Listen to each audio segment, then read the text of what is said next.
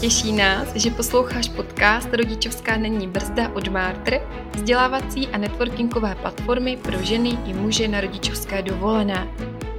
Podcastem tě vždy jednou měsíčně provedu buď já, Katka, nebo já, Klára.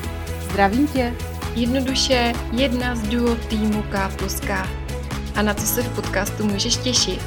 Uslyšíš rozhovory o tom, jak se dá zvládnout rodina a kariéra, jak začít podnikat, či se znovu vrátit do práce a plnit si své sny. Věnovat se budeme také osobnímu a kariérnímu růstu. A v neposlední řadě ti ukážeme, jak se z toho všeho nezbláznit. Zkrátka, rodičovská není brzda a naši hosté ví, jak na to.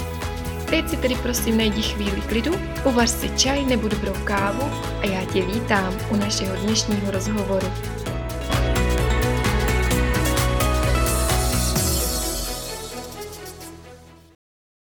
Kosoutinová, máma, dula, lektorka, návrhářka. Získala titul Master of Science na London School of Economics s diplomkou o porodnictví v Bhutánu. Lektorka těhotenské jógy a hypnoporodu. Tvůrkyně pěti knih, nejen porodních příběhů a rituálů. Vydala českou verzi filmu Birth as We Know It. Navrhuje těhotenskou módu a tématické autorské šperky. Vede předporodní přípravu online a sponzoruje mnoho iniciativ v oboru, zejména Světový týden respektu porodu a projekty Ať stojí a na porodu záleží. Založila nadační fond Propolis 33 na podporu ženských charitativních a osvětových iniciativ. Krásný den. Vítám tě, Lilio, v našem podcastu Rodičovská není brzda. A jsem moc ráda, že jsi při, přijmula naše pozvání. Poslouchají nás eh, hlavní ženy a muži na rodičovské dovolené, takže já se budu snažit, eh, ať je tady tento podcast pro ně přínosný a dávat ty otázky tak, ať eh, si z něho něco odnesou. A úplně na začátek se tě zeptám. Rodičovská není brzda. Co tebe napadne, když toto naše moto slyšíš? Přiznám se, že moje první reakce byla, tak já jim tam přijdu do podcastu a budu jim muset říct, že rodičovská ale je brzda. Nebo respektive, že může být. A myslím si, že je škoda myslet si, že s dítětem musí skončit můj život ve smyslu práce, nějakých občanských iniciativ, společenského života a podobně, ale stejně tak je chyba si myslet, že to nebude mít žádný vliv Jo, že myslím si, že je určitá eh, zlatá střední cesta balancovat mezi tím, že ano, teď mám velkou další, nebo další velký závazek, pracovní závazek vlastně, myslím ten mateřský navíc, a musím na sebe být hodně laskava s tím, abych se šetřila sily. Abych to nebrala tak, že budu stíhat všechno, co jsem byla zvykla stíhat předtím, úplně stejným tempem a úplně stejným nasazení. To je za mě cesta k vyčerpání, vyhoření a vlastně do pekel. Jo, takže já si myslím, že musíme s velkou laskavostí a úctě sama k sobě si říct, jo, já samozřejmě jsem stále nejenom máma, já jsem i člověk, jsem prostě tvořivá, aktivní nebo tvořivý, aktivní tedy muž, ale zároveň vlastně být realistická a hodně, hodně dbát na to, abych dost odpočívala, abych o sebe dostatečně dobře pečovala, protože i to vlastně, jak já pečuju o své děti, je vždy výsledkem toho, jak pečuju sama o sebe. Takže ve chvíli, kdy já sama sobě dopřiju třeba dostatek spánku, jo, což mateřské je v tomhle úplně ultra náročný období, nebo aspoň relativní dostatek spánku, tak budu schopna těm dětem dát ze sebe mnohem víc. Tak za mě je to taková, takový balancování vlastně mnoha různých svých potřeb i potřeb toho dítěte a bohužel myslím si, že tady je mnoho, mnoho toxických mýtů o tom, jak by to mělo být, ale ten nejhorší je ten, že tvůj život skončí, to není pravda, je to děsivé, je to úplně zbytečné, ale stejně škodlivý je ten mýtus. Bude, budeš pokračovat prostě stejně aktivně ve stejném nasazení a zvládneš to. Možná nějaká superwoman to zvládne, já teda rozhodně ne. A souhlasím. Možná je někdy na ženy vyvíjen tlak a oni mají ten pocit, že musí, měli by, že teprve potom budou správné. Proč ty se věnuješ ženám, matkám, manželkám, podnikatelkám? Proč vkládají svou energii do žen? A jaké byly tvé začátky? Měla jsi třeba nějaké ideály, cíle, kdy jsi řekla, tohle bych chtěla, ale v průběhu času jsi je musela nějakým způsobem uh, přetransformovat? Jak ty se vyvíjela v čase?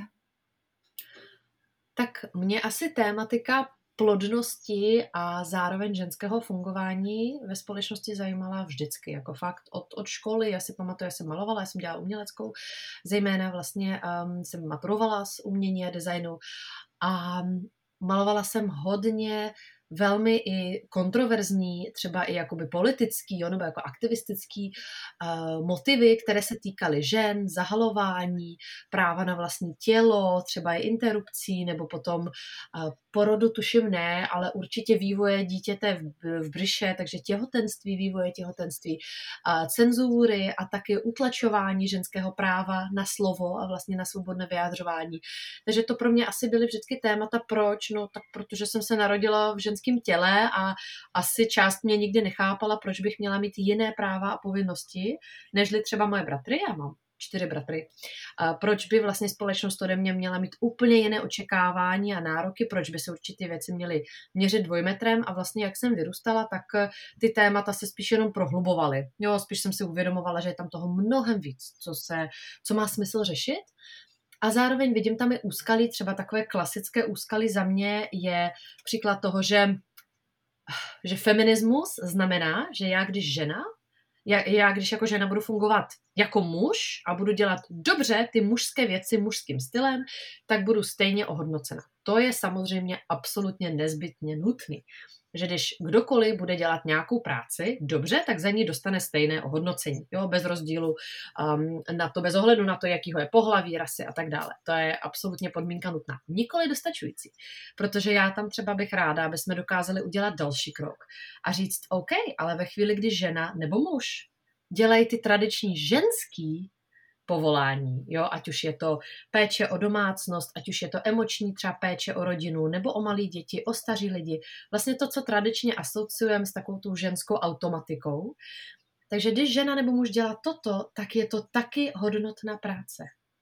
A nejenom za ty tradičně mužské výkony, ale i za ty tradičně ženské abychom se byli schopni vzájemně se dávat úctu. Bez rozdílu um, na to, kdo to dělá. Jo, jakoby klidně, když to dělá muž, to by mělo mít taky samozřejmě velkou hodnotu. Takže, takže toto celé je pro mě fascinující oblast. Proč? Protože si myslím, že když se to daří, tak život může být mnohem hezčí, nebo naopak, že si tím klademe potom velké překážky a úplně zbytečně si život zatěžujeme způsoby, které jsou řešitelné. Tak asi proto. Jak jsem se vyvíjela v čase, tak um, já jsem nikdy nedělala to, že bych měla nějaký cíl a potom bych za ním šla, jo, že se vymyslím tak a chci být, nevím, ředitelkou neziskovky a teď jsem nějak jako se vymýšlela způsob, jak se tam dostat. Já jsem spíš vždycky se snažila přijít na to, co tak jako mám pocit, že ten svět kolem mě potřebuje, o co žádá, co vlastně je potřeba, aby se stalo. A pokud mám kapacitu, že pokud já mám kapacitu a pokud mám chuť a tyhle dvě jakoby podmínky jsou splněny, tak jsem do toho šla. A vlastně touhle organickou cestou jsem vytvořila všechno, co jsem v životě vytvořila, ať už to byly ty firmy, nebo to byly ty jakoby aktivistický, že jo, třeba ty neziskové organizace, nadační fondy a podobně. A stejným stylem funguji doteď, takže nemám úplně, že mám cíl a teď se ho chci odškrtnout, spíš nacituju, co tak jako, o co, no, prostě co mi přijde smysluplné a pokud můžu a chci, tak to udělám. Mm-hmm. Super. Pravdu je to hodně, čemu se věnuješ. A mě by zajímalo, jestli, protože na veřejnosti působíš sebevědomě, že je to všechno v pořádku, že je to tak, jak to opravdu cítíš. A je to opravdu tak? Cítíš to tak? Měla jsi někdy třeba imposter syndrom? Zajímalo by mě, protože když ženy začnou vystupovat na veřejnosti, i třeba pod nějakou svojí značkou, nebo nastoupí do zaměstnání po nějaké době, kdy byly doma s dítětem, tak můžou mít pocit, že nejsou dostatečně dobré na danou pozici, na dané místo. Nevěří si. Máš nějaké typy? Ano, je to velmi ženský problém. Statisticky víme, že ve chvíli, kdy chlap splňuje, dejme tomu 80% požadavku, tak se hlásí. Žena z pravidla se hlásí, když splňuje 120 proces požadavku. Takže je to ženská věc, myslím si, že má hluboké historické kulturní kořeny, vlastně bohužel společenské. Jestli já jsem se někde cítila jako imposter, určitě jsem se párkrát ocitla eh, v nějaké společnosti, kde jsem si říkala, ty jo, tady jsou ty zkušený starý porodní asistentky, prostě aktivistky, které za sebou mají 50 let, jo, jako fakt velkých smysluplných akcí, co já tady dělám. Ale mm, Myslím si, že to je spíš o nějaký úctě k tím, co mají větší zkušenosti, k tím, co tady byli před náma, od kterých se můžeme učit a to si myslím, že je poměrně dost zdravá věc, takže um, nemám s tím problém, jo, a nadále samozřejmě mám tady ženy, které mám trošičku jako vzor, jo, nebo minimálně jako takové referenční body, uh, na co navazují, jo, mm-hmm v jejich jako vlastně stopách kráčím, jo, nebo na jejich ramenech já stojím s tou svojí práci. Um, nicméně zároveň si myslím, že je důležité si uvědomit, že veřejný prostor vůči ženám je specifický. To je něco, co řešíme v projektu Žena v Zenu, kde vlastně se vyptáváme žen, které jsou vidět, které jsou významné ve svých oborech a vlastně je to multioborový, nebavíme se jenom o třeba jako mm, herečka, moderátorka, že jo, takový ty klasické profese, ale jsou to třeba ženy, které v akademické sféře, že jo, se setkávají taky s tím, že jdou z kůží ven na trh jsou vidět. A teď, eh, co zjišťujeme, což nás bohužel jako ani nepřekvapilo, že na ženy ten prostor reaguje jinak než na muže a specificky se útočí po ženách v oblasti těla, sexuality, mateřství. Jo? Věci, které muži skoro nezažívají. Takže podle mě je dobrý o tom vědět a tím pádem nebrat si to osobně. Jo, neděje se to jenom mně, prostě se to bohužel děje ženám. Ne, že by to bylo dobře, ne, že bychom se neměli snažit se změnit ten kontext, aby se to nedělo, ale prostě zatím nebrat se to osobně, nebrat to tak, že Ježíš, já jsem asi něco udělala špatně, proto to o mě říkají ty hruzostrašné věci. Ne, prostě bohužel. Je to jako teď součást toho našeho klimatu a zároveň potom hledat strategie, což my hodně hledáme v tom projektu, i vlastně necháváme se jako radit od těch zkušenějších žen, zase ty zkušenější ženy, že jsou důležité, které chtějí sdílet svoje, a svoje životní poznání, poznatky. No tak se necháváme radit, jak si ne, nenechat vzít motivaci. Jak se prostě nenechat odradit, jak se tím neznechutit, protože často potom máme pocit, tak já na to kašlu. Prostě když to takhle lidi berou vošklivě, tak mi to za to nestojí. Jak si to nenechat vzít, tu radost z té tvorby že tím se zabývá celý projekt Žena v Zenu a myslím si, že toto je hodně důležitý. Být si toho vědomá a vymyslet si, jako od, zkusit různé způsoby a najít si to svoje, co mi pomůže v těchto okamžicích, prostě nádech, výdech, nějak se to ze sebe jako prostě setřást a jít dál. Mm-hmm, super. Tam uh, určitě můžu doporučit, jsou tam úžasné typy od uh, všech hostů, takže doporučuji posluchačům, ať se mrknou. Uh, jdeme vidět můžeme se eh, cítit špatně a teď nám tam přistál na našich sítích nějaký hate. Jak ti, ty s tím bojuješ? To jsou věci, které, mm, kterých se hodně žen bojí. I mužů, třeba fakt na té rodičovské. Říkáme jim, pojďte ven, pojďte se ukázat, staňte se tváří třeba svého projektu, a většinou mají takový ten strach, že budou osočení, že uh, někdo jim tam napíše nějaký škaredý komentář a neumí se s tím poradit, neumí se s tím vyrovnat. Máš ty na to nějaký trik? Já myslím, že je důležité vědět, že se to může stát. Dokonce, že když budu dělat něco, co bude aspoň trochu úspěšné, že se to bohužel téměř zaručeně stane. Jsou výjimky, šťastné, ale jejich méně. A vlastně není potřeba tomu věnovat energii. Jo. Um, když bych zhrnula všechno, co tak jako v tom našem projektu Žena v Zenu zaznívá, ve chvíli, kdy dělám něco, čemu hluboce věřím, je to mnohem jednodušší. A prostě je dobré fakt tomu neplýtvat čas, neplýtvat čas, neplýtvat svoji pozornosti. Ano, vždycky se objeví někdo, kdo má potřebu komentovat. Možná, možná je tam dobrý moment se zamyslet, proč to vůbec řeším, proč se mě to dotýká. Ono totiž zpravidla věci, kde já se cítím hodně sebejistě, dejme tomu příklad, kdyby někdo třeba hejtil uh, postavu, Ježíš, ona je tlustá nebo moc hubená, to je jedno.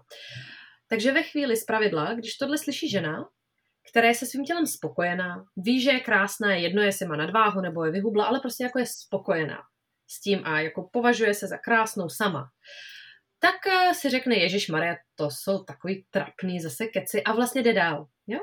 Nicméně ve chvíli, kdy je to žena, která řeší, řeší nadváhu, řeší své tělo, řeší strie, řeší prostě něco a může vypadat nádherně. To je jako není objektivní odraz reality. Jo? Spousta časopisově nádherných žen jsou extrémně frustrovaný z toho, že řeší, že nejsou krásný a naopak jsou ženy, které na první pohled si člověk řekne, Ježíš, no tak jako rozhodně to není úplně jako modelka, ale jsou sami se sebou spokojené. Jo? Takže bavíme se o spokojenosti, nikoli o tom zdále odpovídá nějaké šabloně, ale pokud žena sama se sebou není spokojená, tak si ji často ten komentář spíše dotkne.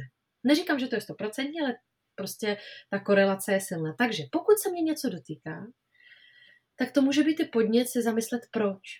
Aha, takže v tyhle oblasti, v tomhle tématu, já asi někde mám něco, nějakou nejistotu. Možná něco dělám neúplně tak, jak bych to doopravdy chtěla dělat. Možná mám pocit, že to dělám špatně, možná něco mě vlastně jako nevyhovuje v tom mým způsobu žití, když se mě to dotýká. Třeba to mateřství. Určitě, pokud eh, se žena přizná k tomu, že má chůvu, někdo ji to vyhejtí.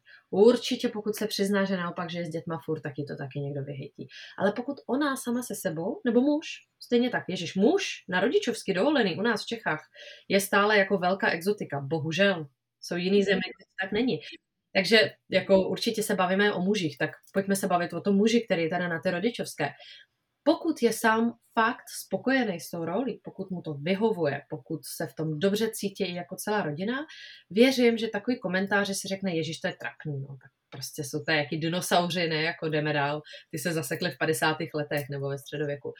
Ale ve chvíli, kdy třeba sám řeší nějakou svou maskulinitu, zdále je to v pořádku, že není živitel rodiny, že ho to tam vlastně jako někde skřípe, miluje svoje děti, miluje svoji ženu, dává to smysl, ale prostě je tam nějaký nesoulad, tak se dovedu představit, že třeba ty komentáře se ho spíše dotknou. Takže brát to jako podnět, aha, je tady něco, co nemám úplně v sobě srovnaného.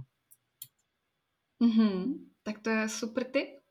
Většinou se dozvídáme, jak to třeba na to odpovídat nebo jakým způsobem s tím pracovat na těch sítích, ale jít k sobě a zamyslet se nad svým současným stavem to je bezva tip, si myslím.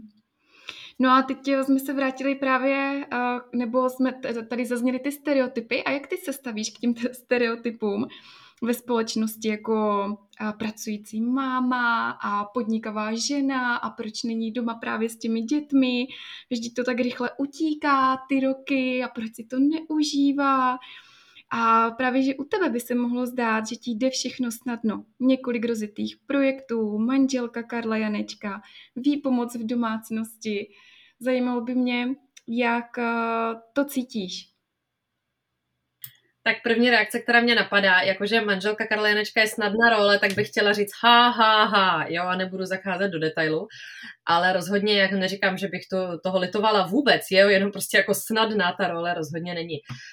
Um, já nesnáším stereotypy, respektive já, jako já nemám absolutně žádnou úctu k lidem, které mají potřebu komentovat, jak někdo si volí prostě rovnováhu nebo nějaké životní nastavení v rámci vlastně čehokoliv, ale obzvlášť v rámci mateřství. Já mám plnou úctu k ženám, které jsou na mateřsky dovolený, klidně, nebo mateřsky dovolený. Pozor, to je ta lingvistika. Jaká dovolená? Tady bych ráda předala z prostý slovo, nebudu to dělat, jo, ale prostě to s dovolenou nemá absolutně nic společného. Je to v nejlepším případě prostě pracovní úvazek, jako na plný úvazek. A je to samozřejmě činnost, která je neskutečně dobře ohodnocená ve smyslu jako radosti a emocí, ale je duch. Jo, je to ohromná práce kterou maminka vykonává pro svoje děti. Takže rozhodně to není žádná dovolená. Jo, takže žena, která je prostě v domácnosti a pracuje tím, že se věnuje svým dětem a domácnosti, si myslím, že vykonává velmi důležitou a velmi náročnou, důležitou práci. Stejně tak žena, která prostě má hlídání a do toho chodí zpátky, klidně i dost jako brzo po porodu, pokud chce, a to je za mě ten klíč. Jo? Samozřejmě, že když žena sedí v domácnosti, protože právně nebo kulturní kontext ji neumožňuje pracovat, díky tomu je závislá na svým muži a on ji sexuálně zneužívá, jo? což je takový trošku jako ten starý model toho, co tady se odehrávalo více-méně plošně, záleží, jak daleko do historie se podíváme. To je odporný. Ale to není svobodná volba. Stejně tak jako žena, která by ráda zůstala s miminkem a prostě se slzama v očích odchází zpátky do práce, protože jinak by přišla o místo a co by jako potom, jako co by potom že jo, jedli s těma dětma. To je taky odporný, protože to taky není svobodná volba. Takže za mě to ten klíčový element a vlastně to jediné, co je důležitý, je, aby to bylo v souladu s její vlastní svobodnou volbou. A samozřejmě s volbou toho páru, po případě, pokud jsou teda spolu jako rodina. A, a potom, pokud já si to zvolím, vyhovuje mi to, moje dítě se v tom jako, že ho chová tak, že si myslím, že mu to taky vyhovuje, mimina nevíme, ale můžeme něco předpokládat, že jo, vnímáme ty jeho reakce. Moje rodina je s tím v pohodě. No tak fantastický. A jestli u toho pracuji full time nebo jsem full time doma, super. Pokud to dělám z donucení, pokud to dělám, protože na mě někdo tlačí, protože je tady nějaký stereotyp z existenční nouze, tak to je velice, velice smutné. To je asi tak celé, co bych k tomu řekla. Mm-hmm. Někdy se může stát, že žena právě chce, ale rodina, možná i ten partner, žije v tom stereotypu a nepodporuje ji. Takže někdy je tady tahle i situace, kdy ona by opravdu chtěla, chtěla by se třeba rozvíjet, vzdělávat, chtěla by i pracovat, ale nebere to ta jí blízká rodina, ten jí partner. A ta otázka je jakoby co s tím, nebo jestli je to v ne, ne, jako že říkala si, že je důležité, pokud je s tím v pohodě partner, pokud je s tím v pohodě ta rodina. A někdy jsou tady ty cestičky opravdu těžké, i pro tu ženu, která vlastně by chtěla, ale nemá tu podporu, necítí tu podporu, že se někdy zasekne eh, v tomhle. Rozumím, jako ideální je, aby v tom eh, byla v souladu celá rodina. Pokud se to neděje, tak tu, tu vzdálenější rodinu bych odmyslela hned, jako co si myslí babičky a tetičky, jo, ty měli svůj vlastní život, kde si mohli dělat, kde si mohli odžít svoje stereotypy, není to moje starost.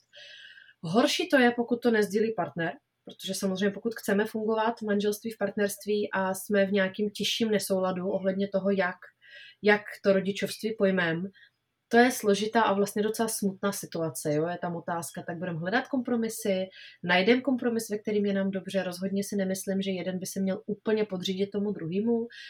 E, může se taky stát, že se rozejdeme, že to bude důvod k rozchodu. Určitě si myslím, že důstojný rozvod je lepší cesta, než prostě nešťastné násilné manželství. V tom jsem zcela jako radikální. A Myslím si, že je fajn, když se s někým dáváme dohromady, když plánujeme to, že budeme rodiče, nebo když vůbec připouštíme tu variantu, tyhle otázky otevřít dřív, než třeba jako budem donucený v šesti nedělí, jo? že vlastně pokud vím, že já chci být doma a jsem s mužem, který si myslí, že to musí být 50-50 a prostě šesti neděli a šup do práce a na full time, tak je asi dobrý se o tom popovídat. Je možný, že třeba si odhalíme nějaký, nějak, nějaký další názor, jo, nějakou novou optiku a najdeme kompromis. Je taky možné, že tvrdě narazíme a zjistíme, že to vlastně nejde. A to je potom těžká otázka, ale si myslím, že je to lepší zjistit předem, než když už mám jako přesátý mimino a teď vlastně jsem v docela bezvýchodné situaci, že jo, pokud se nedokážem zhodnout. Určitě si myslím, že člověk by měl být věrný sobě a pro nikoho jiného na světě by se neměl nějak znásilňovat do role, která jemu ne, jako nepřisluší a ve který se necítí dobře. Určitě ženy máme mnohem větší náchylnost než muži se tlačit do nějakého stereotypu, aby jsme vyhověli, aby jsme byli milovaní, aby nás prostě aby na nás nezavřel a aby nás miloval. Máme dost hluboce ukořeněné strachy, že když nebudu mít vedle sebe muže, tak se neuživím nebo neuživím své děti. Z části je to evolučně samozřejmě logický strach, šťastí dneska už to není pravda, do velké míry máme úplně jiné možnosti, než měly naše prababičky. Nicméně myslím si, že je prostě dobré v nějakém jádru si ujistit, že ty jako základní životní nastavení máme s partnerem kompatibilní. Neříkám totožný, to určitě není nutný, ale kompatibilní, aby jsme potom nenaráželi a prostě nevytvářeli další jakoby krizový rozvodové řízení, který odnáší hlavně děti. Takže vě, myslím, že být věrná sobě a nevohýbat se víc, než to reálně unesu, je důležité. Mm-hmm. Důležitá komunikace. Nemyslet si, že to nějak dopadne, ale komunikovat. Dobře, pojď, pojďme teď k podnikání. Máš několik projektů, jsi hodně podnikavá žena. Pojď nám poradit nějaké typy, jak se do toho pustit. Jak se pustit do podnikání? No, myslím, že hlavně člověk by měl to cítit. Jo? Podnikání je docela specifická cesta, úplně jiná než zaměstnání. Každá má svoje klady a zápory, nebo prostě svoje eh, benefity a svoje těžkosti. Eh, takže myslím si zase, když to dělám z nějakého stereotypu, tak to asi není dobrý nápad. Za mě podnikat by měl člověk ve, ve chvíli, kdy chce vnášet nějakou trochu inovaci, kde rád na, sebe, na sobě nese zodpovědnost, jo, i za nějaký celek a kde nepočítá s tím, že bude jezdit na dovolený. Jo, tím nemyslím fyzicky, jakože někam odjet, ano, ale že prostě je tam neustále, jako kdyby ten kontakt s tím celkem, za kterou já tu zodpovědnost nesu. Myslím si, že zaměstnání je velmi jiné v tom, že můžu se vrátit a vypnout. Mm-hmm. No, což u toho podnikání prostě záleží samozřejmě v jakém oboru a kolik mám zaměstnanců, jaký máme, jakože jak moc toho děláme, ale je to, je to náročnější. Takže je to takové moje vlastně dílo, že jo, moje dítě, za které nesu zodpovědnost. A zaměstnává to mysl mnohem víc, si myslím. A řekla bych, že za začátku je to náročnější, a potom, pokud se to hezky poskládá, tak časem to může být jednodušší anebo minimálně svobodnější a poskytuje to určitě jiné možnosti. Ne, že by zaměstnání bylo špatně, že vůbec. To je taky hodně specificky, ve kterém oboru, že jo? Ve chvíli, kdy chce navrhovat šperky, no tak to podnikání dává často mnohem větší smysl. Ve chvíli, kdy chci prostě dělat vědecký výzkum, tak asi chci být součástí nějaké instituce, že abych měla tým a zázemí a laboratoř a tak dále. Takže je to, je to specifické. Já podnikám ráda, nedovedu si představit, že bych to dělala jinak. Pro mě zásada úplně číslo jedna je to, že musím cítit smysl v tom, co dělám. Platí to i u zaměstnání, ale v tom podnikání ještě víc. Musím být přesvědčena, že to, co poskytuju, ten produkt, ta služba, má hodnotu, že cena, kterou na ní dám, odpovídá té hodnotě, že světu spíš prospěje nebo minimálně neublíží. Nemyslím si, že pro člověka je možné dlouhodobě fungovat s tím, že si myslí, že dělá něco, co je škodlivé, anebo absolutně neprospěšné. Myslím si, že to je jako deptající a vlastně zničující pro lidskou duši, a že se to časem projeví.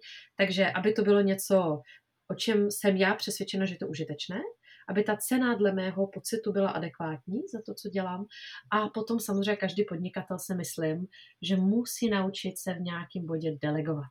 A to je taková velká brána, kdy vlastně začínám uh, narážet na limity své vlastní kapacity a budu muset začít odevzdávat některé činnosti, které jsem na začátku dělala sama, dalším lidem, budovat tým. A vlastně to budování týmu, to je takové velmi specifické know-how, který ne každý může mít, nebo ne každý musí mít stejně vychytané, ale je to rozhodně taková, takový velký další krok. Co ještě mě k tomu napadá? Eh, napadá mě konkurence jako koncept, že my často řešíme, že o konkurenci, kdo to dělá, on to dělá jinak a já bych to měla dělat taky. Vytváří to hodně velký stres, když jako monitorujeme konkurenci. Asi je dobré vědět, kdo v tom poli dělá něco podobného, proč ne, ale taková ta obsesivní sledování jejich sociálních sítí, je, že oni mají tuhle inovace, my ještě nemáme tenhle software. Nemyslím si, že je to vždy úplně zdravé, myslím si, že to často vytváří uh, takovou úzkost, vlastně úzkostlivý přístup k celému, a podle mě by podnikání mělo vycházet spíš z pocitu tvořiv, tvořivýho než úzkostlivýho. No a Další věc ke konkurenci. Já myslím, že opravdu, když dva dělají to tež, tak není to to tež. A každý se ve finále dle svý specifiky najde svoje klienty. Což ale znamená být v tom autentická. Nesnažit se být někdo jiný, nesnažit se tvářit, že to, co já dělám, je něco jiného, ale dělat to opravdu za sebe, podle sebe, tak jak to já to umím nejlépe, nestelizovat se do někoho jiného, ale hledat ten svůj osobitý styl. Každý umíme něco líp, každý jsme nějaký, každý prostě budeme podněcovat určitý způsob komunikace třeba se zákazníky a díky tomu budeme si vytvářet svoji skupinu klientů. Hmm. Padlo tady budování týmu. Kdo tvoří tvůj tým? Jsou tam i ženy na rodičovské dovolené, jsou tam uh, nějaké úvazky, které jsou vlastně z domu, celkově home office. Jak ti to funguje? Absolutní většina.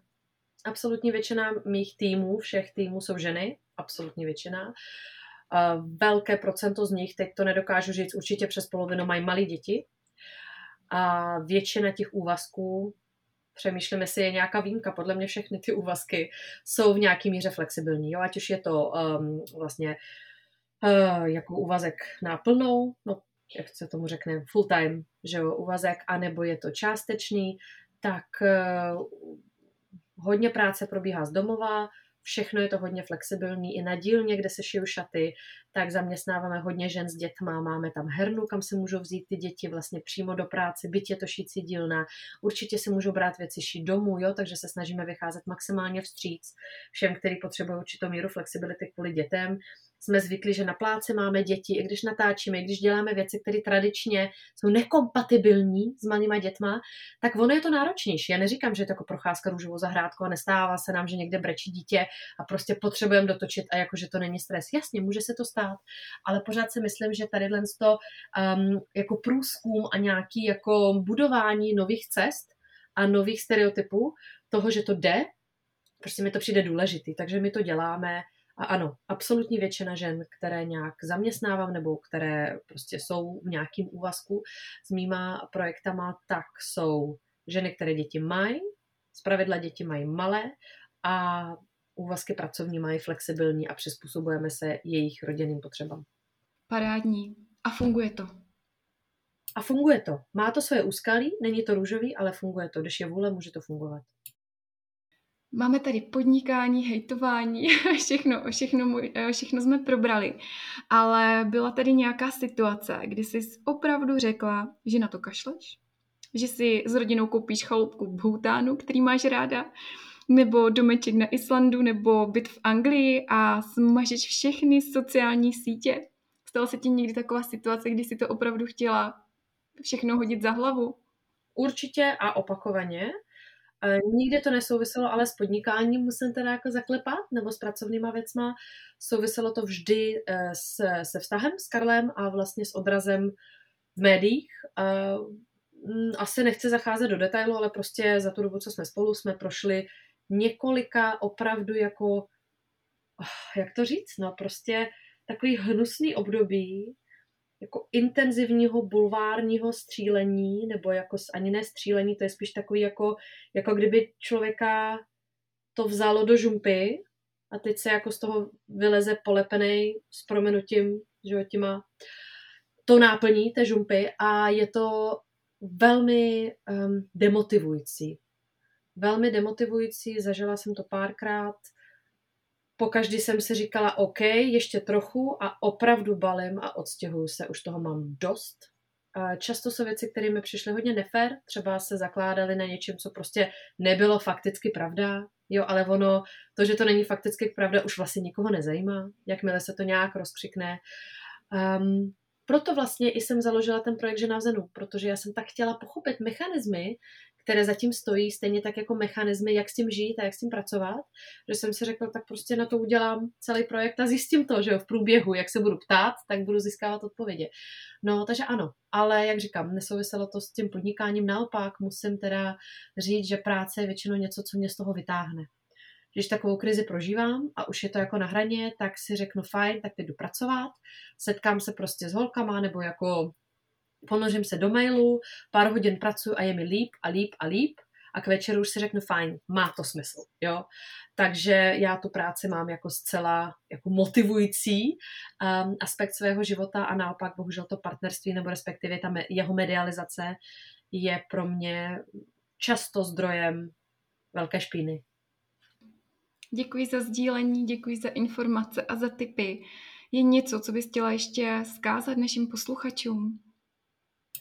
Já moc krát děkuju, děkuji za krásný projekt. Eh, možná bych chtěla říct, že jak jsem na začátku řekla, že rodičovství není brzda, eh, a že je, tak eh, chci říct, že ona nemusí být brzda. Jo, a spíš si myslím, že rodičovství je velká práce, která si zaslouží úctu, má svoji hodnotu a určitě, když jsme schopní dále tvořit a fungovat prostě lidsky, společensky, i když máme malé děti. Já myslím, že to je nutný, že to je důležitý, to je dobrý a někdo bude dělat třeba jako že bude podnikat, eh, bude vydělávat, někdo bude spíš se angažovat jinak, ale vlastně jako v tom dospělém životě myslím si, že to zdraví a dobrý a určitě to lze. Ale s dětma cestovat. Já jsem procestovala s malýma dětma, křížem krážem, prostě celý svět. Zase je to náročnější, nedělejme si iluze, ale jde to a je to fantastická zkušenost. Takže um, nepodceňovat, ale nenechat se tím zastavit. Být eh, tím vzorem. Pokud těm dětem ukážeme, že to jde, tak jim to bude připadat normální a tak se nám podaří ty stereotypy třeba odbourat tady. To samozřejmě taky. Ano, děkuji. Taky děkuju.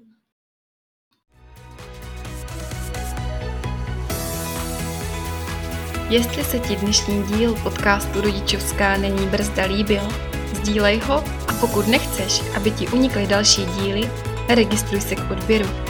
Uvítáme i tvůj komentář nebo tip, koho bys, co by hosta podcastu rád slyšel. Děkujeme, že nás posloucháš a nezapomeň, jsme v tom s tebou. Za tým Martr, Katka. A Klára. Měj se krásně.